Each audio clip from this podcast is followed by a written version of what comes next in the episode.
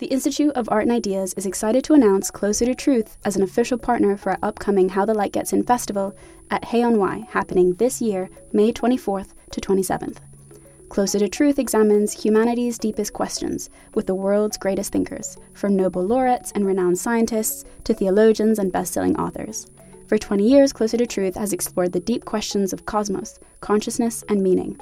This year, host Robert Lawrence Kuhn journeys to new depths with their Philosophy of Biology season, exploring topics like evolution, race, alien intelligences, sex and gender, and much more. Get early access to full episodes from this brand new season by registering for a free membership at their website, closertotruth.com.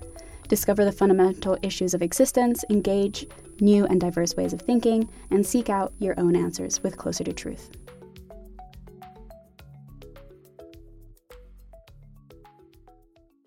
Institute of Art and Ideas, articles, videos, and podcasts. Hello and welcome to Philosophy for Our Times, the podcast which brings you the world's leading thinkers on today's biggest ideas. Last year, Ireland voted to get rid of its blasphemy laws and most applauded the new right to offend the Catholic Church. This week, our speakers debate the right to offend. We also expect our press and our comedians to be viciously critical or even offensive to our leaders. Yet, to avoid giving offence, student campuses are introducing no platforming and safe spaces. Should we seek to eradicate offence to create a more tolerant and equal society? Or is offence vital to freedom and a critical means to containing the powerful? Taking this on, we have author of Women vs. Feminism and associate editor of the political magazine Spiked, Joanna Williams, respected pundit who writes for the I, International Business Times, and the New European, Yasmin Alibhai Brown, an award winning journalist and broadcaster who sits on the board for the Index of Censorship, David Aaronovitch. Before we begin, please do also be aware that due to the nature of this debate, this podcast does contain some language that listeners may find offensive. Back now to Roger Bolton, who hosts this week's episode. Joanna, So I think the right to be offensive is absolutely vital in a society that purports to uh, uphold a belief in free speech. Uh, for one thing, we don't need the right to free speech for what's inoffensive. We can be as bland and as boring as we like, and nobody's ever going to challenge us. We only need the right to be uh, the right to free speech, and it becomes meaningful and important when we're going to say things that might upset other people. Uh, my second argument is that uh, free speech, and most importantly, the right to be offensive, is necessary for society to advance. If you think about all the major leaps forward we've made as a society, whether we're talking about abolishing slavery, universal suffrage, uh, gay marriage, um, anything you can think of, evolution, all of these ideas have grossly offended some sections of society. And if we didn't have the right to offend, we wouldn't have been able to argue for those uh, causes, which I think we would all agree now are hugely progressive and really important. We needed to be able to offend to make the case for those things. Uh, the final point I'd make, uh, and this is where I, I'm so sorry, Yasmin, but I just don't know why you would be here today if you think words can't change people's It's called debate. views. Oh, yes, yes, exactly. Debate's so important to try and change people's minds, to change people's views. ideologues. Because words are important. Words are very important indeed, because however much we might wish it were otherwise, we can't just magic bad ideas away. And there are an awful lot of bad ideas out there in the world, and we need debate, we need the right to be offensive, we need free speech to be able to challenge those bad ideas. Yasmin, your outline. I think uh, bad ideas or good ideas, yes, require words and bravery, but I don't think there is a duty on free speeches to offend. And that's the problem. People think they're being awfully brave when they pick on certain groups and not on others and deliberately set out to offend them. I have four letters from four wannabe novelists who sought from me a comment to suggest that they should have the fatwa because their sales would go up. I don't think there's a duty to offend. There is a right Are you going to name them? uh, then unknown novelists who wanted a fatwa. I can give you the list afterwards. So I think there is civilized discourse. I think absolutely I agree with you that difficult ideas need to be argued for. But ideologues and people who are set in their ways, it's a waste of my time and theirs. But also, let me just quote somebody I really admire, Deborah Orr, who says, Who really thinks the right to offend is inalienable? Who believes that some hideous error was made when it became untenable to put up notices in your pub saying no blacks, no Irish, no dogs? Who thinks those were better times? And that's where I'm coming from. There's a limit. There are people who set out to offend certain groups of people, and there are people who are brave and who are arguing in very difficult circumstances. There are issues that are very difficult to argue without being threatened and being, um, and, and, and that does cause upset. But my problem is that free, free speech warriors now think it's their duty to demean and insult and dehumanize groups of people, often those who are powerless. And I can't go with that. David. Um, I think I'm going to begin by quarrelling, which is a really bad thing to do with the title of the session, but only in this sense. I don't really think that offence is the big question here. Uh, it is for some people, um, and quite often, and in fact, we've just heard an example of it, when people use the term offence, they actually mean something different, which is they mean, are there things that people can do, can say, which are dangerous? for other people? And if there, we believe there are, what are, are, are, is our ability, if we have it, to stop them a worse danger in the round than the thing that they are saying? And I think that's really what the debate about free speech is about. So let me uh, give uh, an obvious example which we could come down to the problem of hate speech. And by the way, what we can see on, uh, on this freedom of speech question is a kind of pendulum which was swinging very much in favour of uh, free speech in almost every regard. But I'm talking about the democratic West, largely until the advent of social media about a decade ago.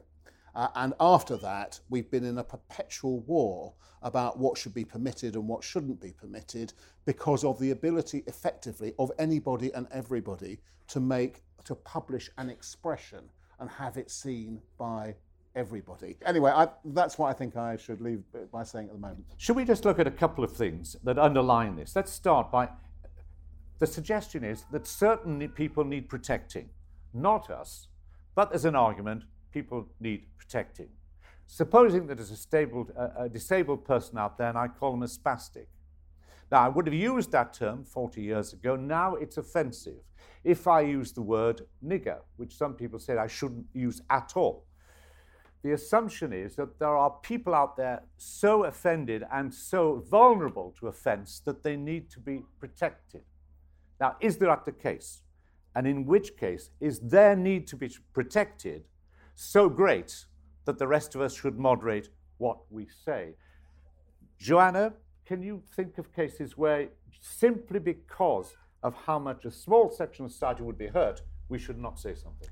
No, I can't. And and as I, I a, I'm a free speech absolutist. I mean, I'll be absolutely clear about this. I I, I am a free speech absolutist. But I think the point you're making um, really illustrates for me one of the, the reasons why I am a free speech absolutist, because I think it, you actually bring prejudice back in through the back door when you start uh, defining limits to free speech. So you start saying some groups of people are more sensitive, are less easy to cope with debate, um, are are, are, are just more vulnerable than others. So we start so making that these that those people who are going to be genuinely hurt, you say to them, it's too bad, it's in the greater good? I think the corollary of no, this. are you saying that that they just have to put up with it for the greater good? Well, no, I'm not actually, because I think if I heard anybody using the words that you you used, um, I would argue back against them. I would say, no, can you not use these words? Can yeah, you and they're not probably going to pay this? no attention. And the question, the implicit question here is, should we be taking action to stop the expression either of those views or that language? Because there may be people who would be hurt. And you're saying, I think you must be saying, there may be people who would be hurt, but there's a larger issue.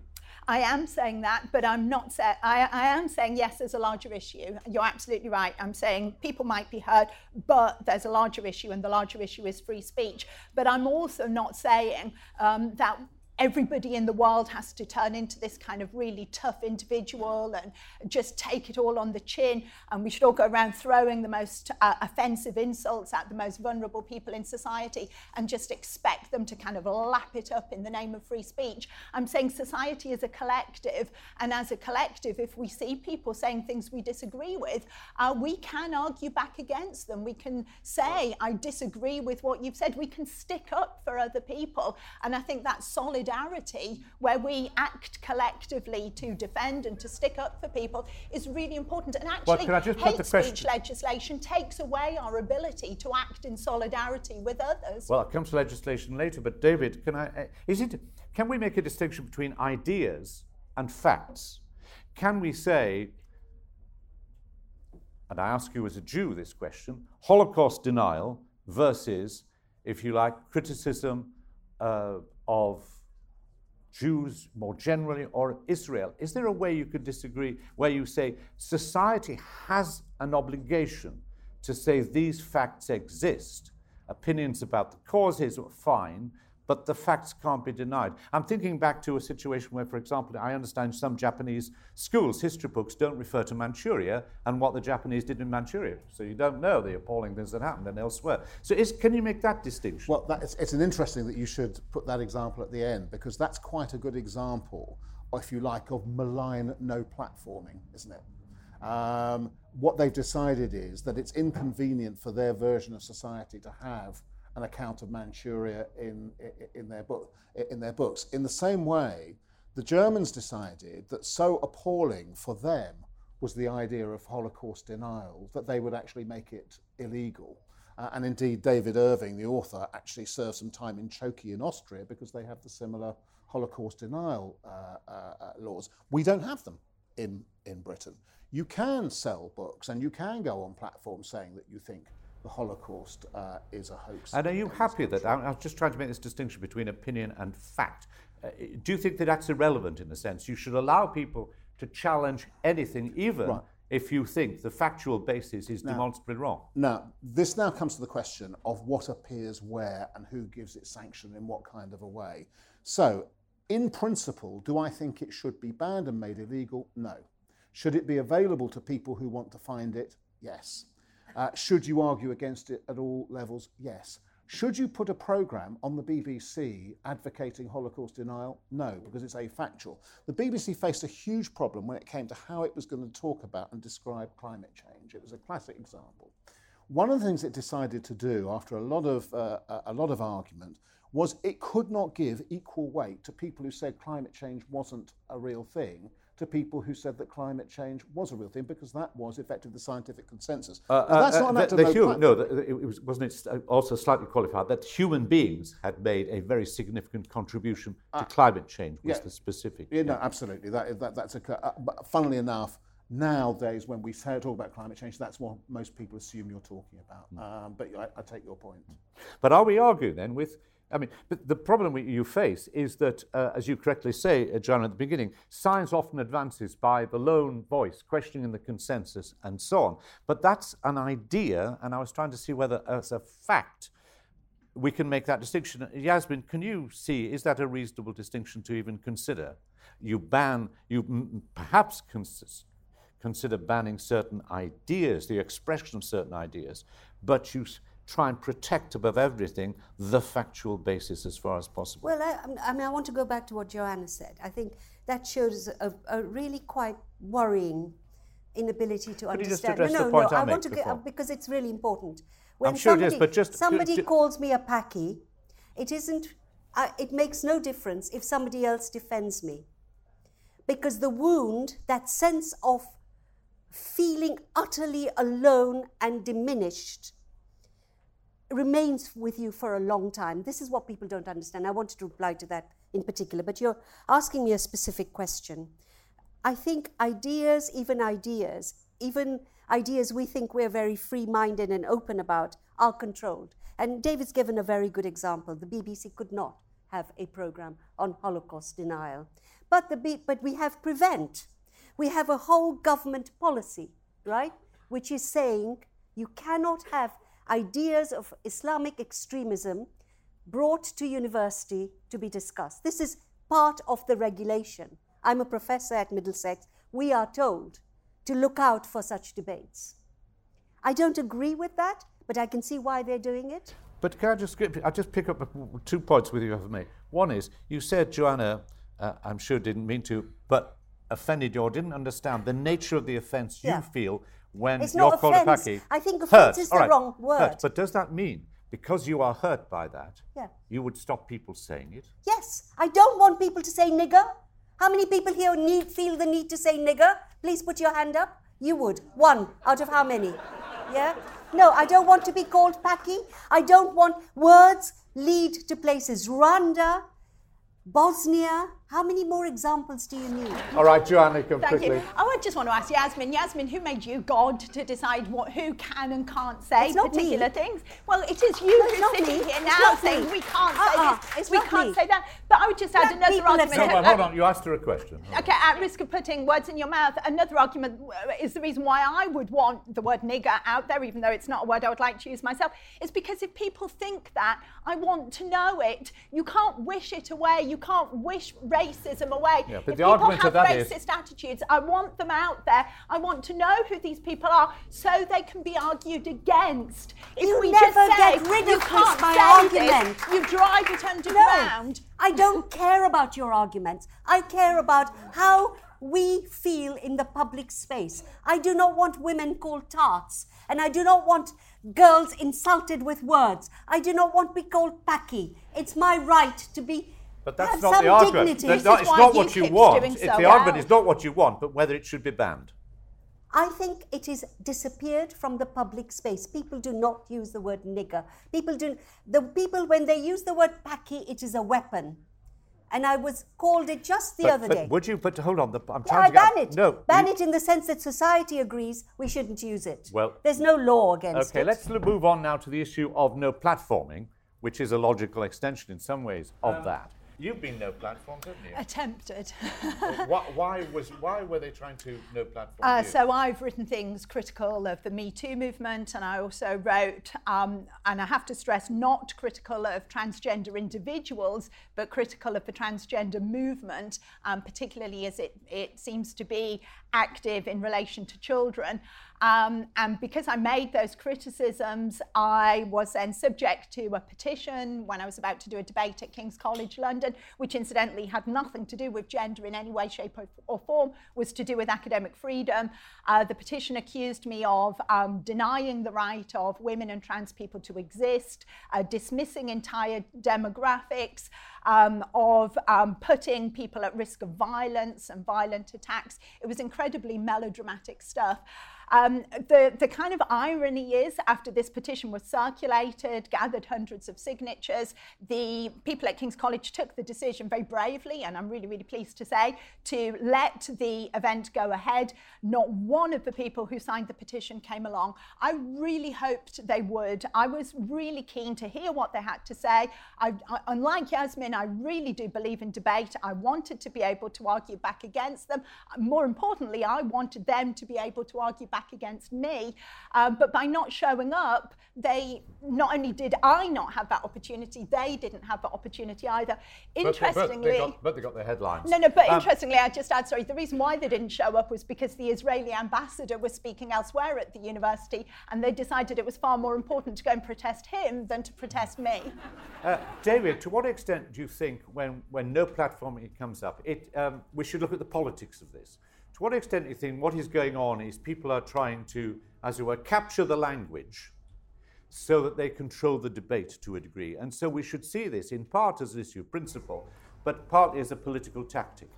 When I was a, a student politician, um, many, many, many years ago, uh, when the discussion about no platforming in a way first began, uh, and then the the left presented it as being like this: um, actual fascists, people who kind of you know march around with uniforms, etc., are outside the normal weft of politics, unsusceptible to debate. Funny, really, because it comes back to what uh, Yasmin was saying when she said she wouldn't debate Hitler. Of course, Hitler famously didn't debate anybody.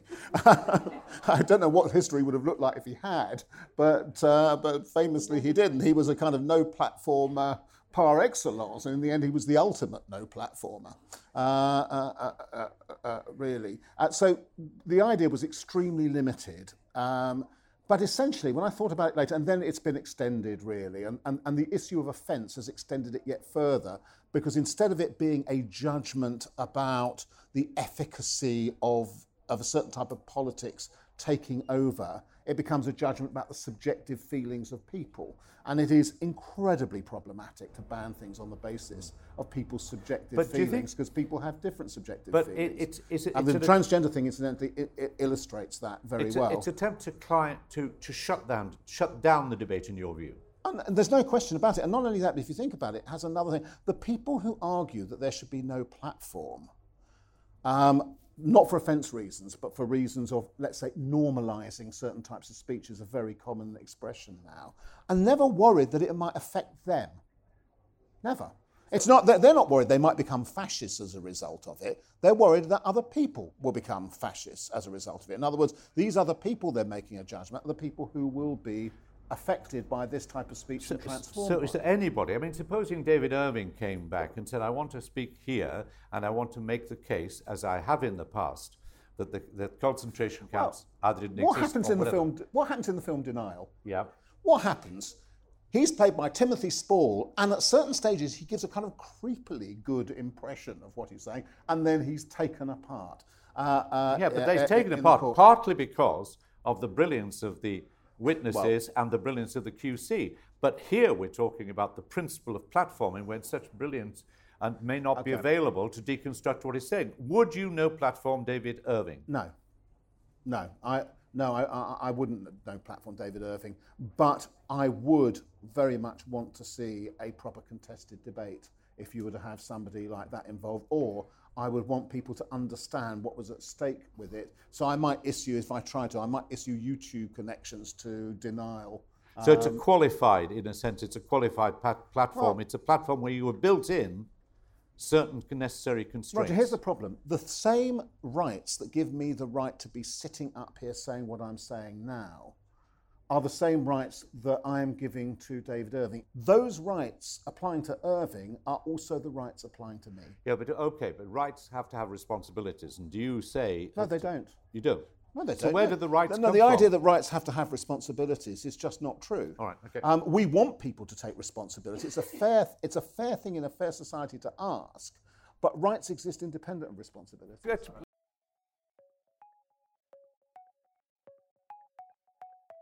Do you want to hear more from the world's leading thinkers? If the answer to that question is yes, subscribe to IAI.tv for unlimited access to thousands of debates, talks, articles, academy courses, and live events. Are you bored of the surface level news, politics, sports, and entertainment coverage on your newsfeed? Go deeper. Get the philosophy behind the news and get the latest big ideas from the world's leading thinkers on subjects at the core of the human condition, life, the universe, and everything in between. It's free for the first month, and there's no commitment to pay, so subscribe now to understand the world beyond the surface level. Back, Joan. Uh, just, oh, sorry, quick point on uh, on no platforming in universities in particular, but but in broader society too. It always, always, always backfires. If somebody no platforms me, I'm like, yeah, great. A, I don't need to go to the trouble of making a speech, of turning up, of actually talking to people. B, I get a million times more publicity. If a speech goes ahead, only the few people in the room hear what I have to say. Um, if it gets, if I get no platformed, wow, it's going to be in every newspaper. Um, and see the ideas and the person take on a lure of kind of forbidden fruit. It becomes something more exciting among certain sections of the population, but you're going to have to take my word on this, more enticing. They go to YouTube deliberately to look it up. This must be something really exciting because it's been banned, because it's been no platformed. So, no platforming is the biggest, quickest, easiest way to shoot yourself in the foot if it's an idea that you don't like. I'm not suggesting for one second any individual, oh, just grow a thick skin and suck it up. That is not what I'm saying. I'm saying in order to have political solidarity, we need these bad ideas out there so we can argue against them. So if I hear somebody making an anti Semitic remark, which you do more frequently, and I agree is absolutely shocking and appalling, I want to be able to argue against that. I don't want it driven underground. I don't want it to seem more attractive for whatever perverse reason people would see it as more attractive. I don't want to hand power to other people to decide what I can and can't hear. I want anti Semitism out there so it can be absolutely argued against. Well, you do not argue against deep prejudices. What an arrogant position you're taking that you have the power to argue and save us from ourselves. It is not possible to understand the feelings. We're talking here about feeling utterly. I, I was assaulted on Thursday, physically assaulted, these things you see on me. All right? The thing that is I'm left with is why? Why did he do this? What it's the emotional thing, and you do but not Yasmin, argue. But Yasmin, you cannot argue about Yasmin, that. I don't want to downplay it. There are lots of teams, but there are so many people, maybe in this room, who could talk about being assaulted. Maybe, particularly women. What we've got to say is: is that a sufficient reason for significantly restricting freedom of speech? And I'm not quite sure I know your position on this. I'm not an absolutist. I believe that freedom of speech always and everybody, everybody has a red line, even spiked. I have looked at spiked and I argue with Brendan O'Neill, their star, almost every other week.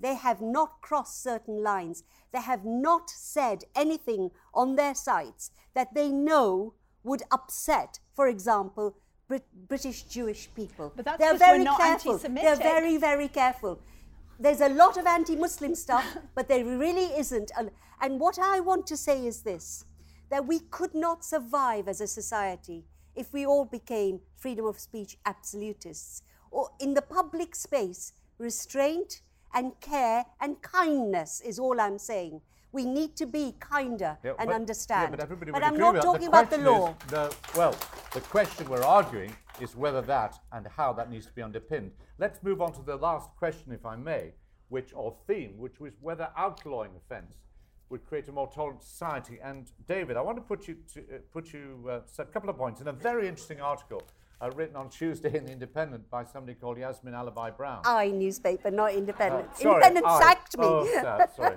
Yeah. Anyway, this really interesting article um, says this that last week on Radio 4, I argued with the Labour MP who is pushing to institutionalise a particular definition of Islamophobia. Muslims dear to me and unimpeachable egalitarians are driving this campaign. And she, she's opposed to that. She also says, but for the record, I'm also against the International Holocaust Remembrance Alliance working definition of anti Semitism. Such designations are both dubious and counterproductive. Before I come to you, Yasmin, can I ask David specifically about the International Holocaust Remembrance Alliance working definition of anti Semitism. Would you support that, or do you think it does any good at all? You're a, you're a clever bugger, Roger. Um, uh, you get me just at the sweet spot. Um, because the truth is, although I might not want to join a political party that didn't endorse this as their, uh, uh, uh as their position, I don't like these definitions. I don't. I don't like either of these definitions. Um, I, get, I, there are bits of the uh, uh, anti-Semitic definition that I don't agree with. I just don't agree that per se calling uh, the uh, Israeli government, although I regard it as a ridiculous hyperbole, Nazi-like, is itself anti-Semitic. I simply don't agree with it intellectually. Um, uh, and yet that's partially in the definition. I understand the reason why it's in the definition. The same reason that Yasmin talks about in the definition of Islamophobia, things fall into the context of that definition which simply do not uh, belong there. Now, uh, the question about whether or not and under what circumstances you require a definition, I mean, these are not legal definitions, by no, the way. No. You couldn't prosecute anybody on the basis of, uh, uh, uh of these definitions. Uh, and the law sets quite a substantial test for freedom of speech, which by and large is things like incitement to hatred. However, worryingly, um, there has been a widening of interpretation. I'll give you just a little example. When I, in 2012, I'm a Tottenham Hotspur supporter, a guy called Fabrice Muamba was playing for Bolton and collapsed on the pitch. And we were standing there as we thought the man was dying and he was saved. An idiot went on Twitter and said, "Whoa, good, I hope he dies, etc." And, and, and, who cares, you know, etc. And then got into an argument with people on Twitter. This guy was a guy who was drunk and in his 20s. He went to court and was put, actually given a prison sentence because the judge effectively said that what he'd done had said was outraging the public, uh, you know, the public, uh, the public sense. I did not even know until that point there was such an offence of outraging the public sense. In other words, somebody takes an idea of what it is that the public doesn't like as a kind of group and says you can go to prison for that. Those sorts of definitions and those kind of uh, approaches worry me significantly, not because I care about this particular guy, although I did feel a little bit sorry for him, but because it could be any of us who decides, uh, etc. Well, of course, politicians decide, and the politicians will decide based on what the public may decide. But we know that in different countries, that bar is set in different places, and in different places, we could fall under that. Bar. But to what extent do you think also with anti-Semitism? I mean, one of the things that seems remarkable to me is that you know the long-running argument about Jeremy Corbyn and the Labour Party and the way they're anti-Semitic, whatever. There has not been on the public service broadcaster a proper programme which asks the simple question is what constitutes anti-Semitism and what language can we use about the state of Israel which is not anti-Semitic and legitimately allows one to debate the arguments. So therefore, you have these allegations going back and forward and a reluctance to define it, which I think is a rather strange occurrence. So people are using terms which they don't fully understand. And that's true, that's true, Roger, but it may be unresolvable in some ways. Uh, I mean, let me take an example. A lot of Jews feel, and for understandable reasons, that if the sole country which you attach these, va- you know, the, the, uh, your, your hostility to in terms of certain behaviours is Israel, they feel got at automatically because that is the only Jewish state. There are lots and lots of Muslim states. There are states that call themselves overtly uh, Muslim and so on. Um, and yet you choose to get this one now. Yeah, but what I'm trying to argue is that because it's such a sensitive subject, the terms are used, but the debate isn't held because liberals hold back in some ways and don't want to be associated with it. So we've got actually quite an amorphous, unexplored area here in which people don't want to go into it because it's so dangerous. But let's discuss the question of, um, with you, Yasmin, of why, just a little more detail, why you don't want this particular definition of Islamophobia adopted. Well, I think both definitions, and David's uh, eloquently dealt with, with some of the arguments. What I said is it's self defeating because what it's done, it's privatized, it's taken, it's, separate, it, it's a separatist movement, if you like, of anti racism anti racism is a lifelong battle many of us have had to fight. And the way we got anywhere is through alliances, through my understanding your anti Semitism, you understanding what black men go through even to this day, the most discriminated uh, against group. And it's through those alliances. So once you begin to use, I never use the word Islamophobia because it seems to me even the word indicates a separatism, separatism from anti racism. So it defeats our alliances, our empathies for each other. But what about prejudice against Islam? Well, th- uh, which people hold often knowing nothing about Islam. How, why is saying they are prejudiced against Islam better than saying they're Islamophobic?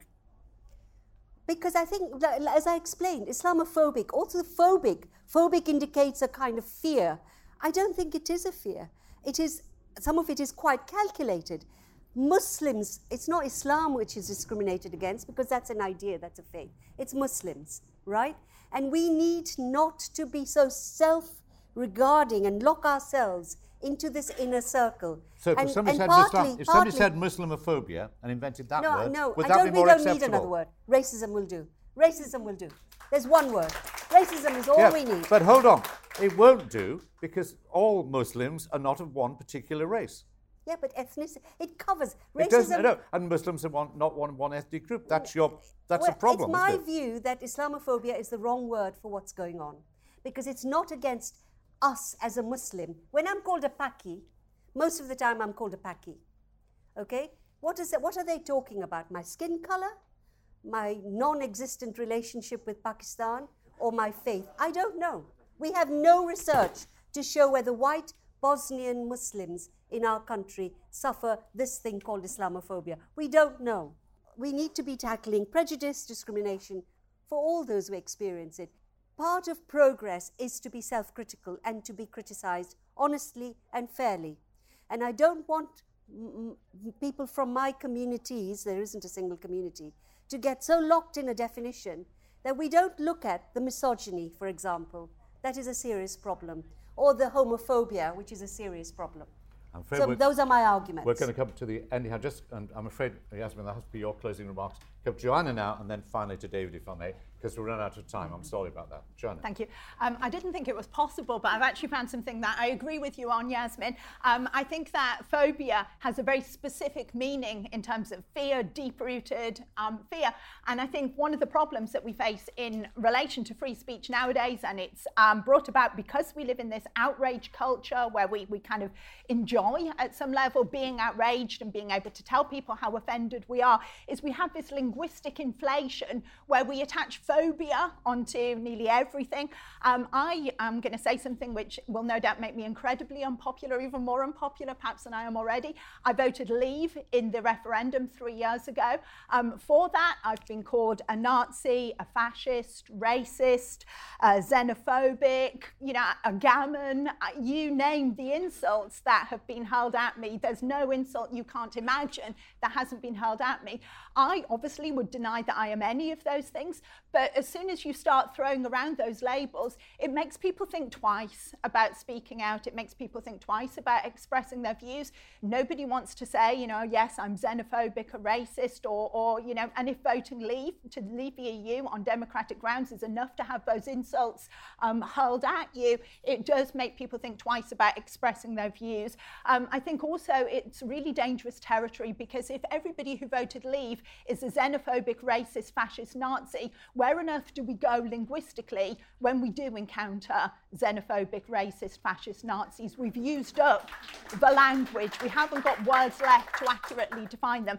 Uh, just final point, as associate editor of Spiked, um, I want to thank Yasmin um, for saying that we're not anti-Semitic. We're not. We're not anti-Muslim either, because believe it or not, it is possible to be pro-free speech without being anti-Semitic or anti-Muslim. The two do not have to go hand in hand. You can be very, very pro-free speech. You can be a free speech absolutist. It does not mean you are anti-Semitic or racist.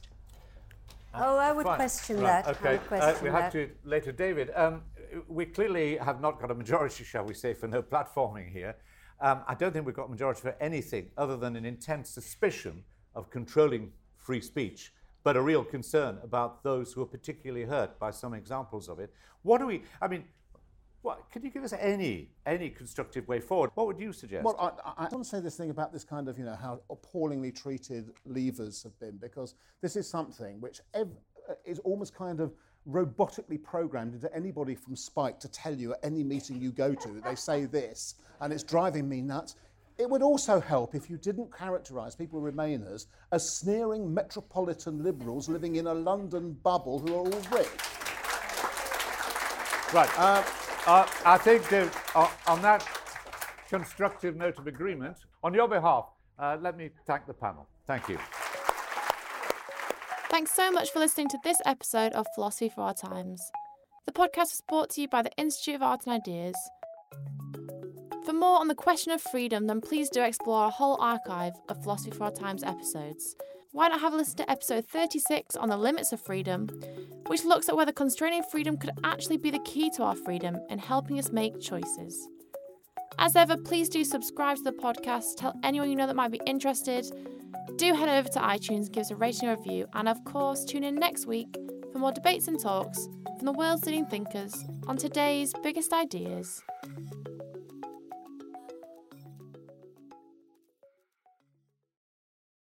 Look around. You can find cars like these on AutoTrader, like that car riding your tail. Or if you're tailgating right now, all those cars doubling as kitchens and living rooms are on AutoTrader too. Are you working out and listening to this ad at the same time? Well, multitasking pro, cars like the ones in the gym parking lot are for sale on AutoTrader. New cars, used cars, electric cars, maybe even flying cars. Okay, no flying cars, but as soon as they get invented, they'll be on AutoTrader. Just you wait. AutoTrader.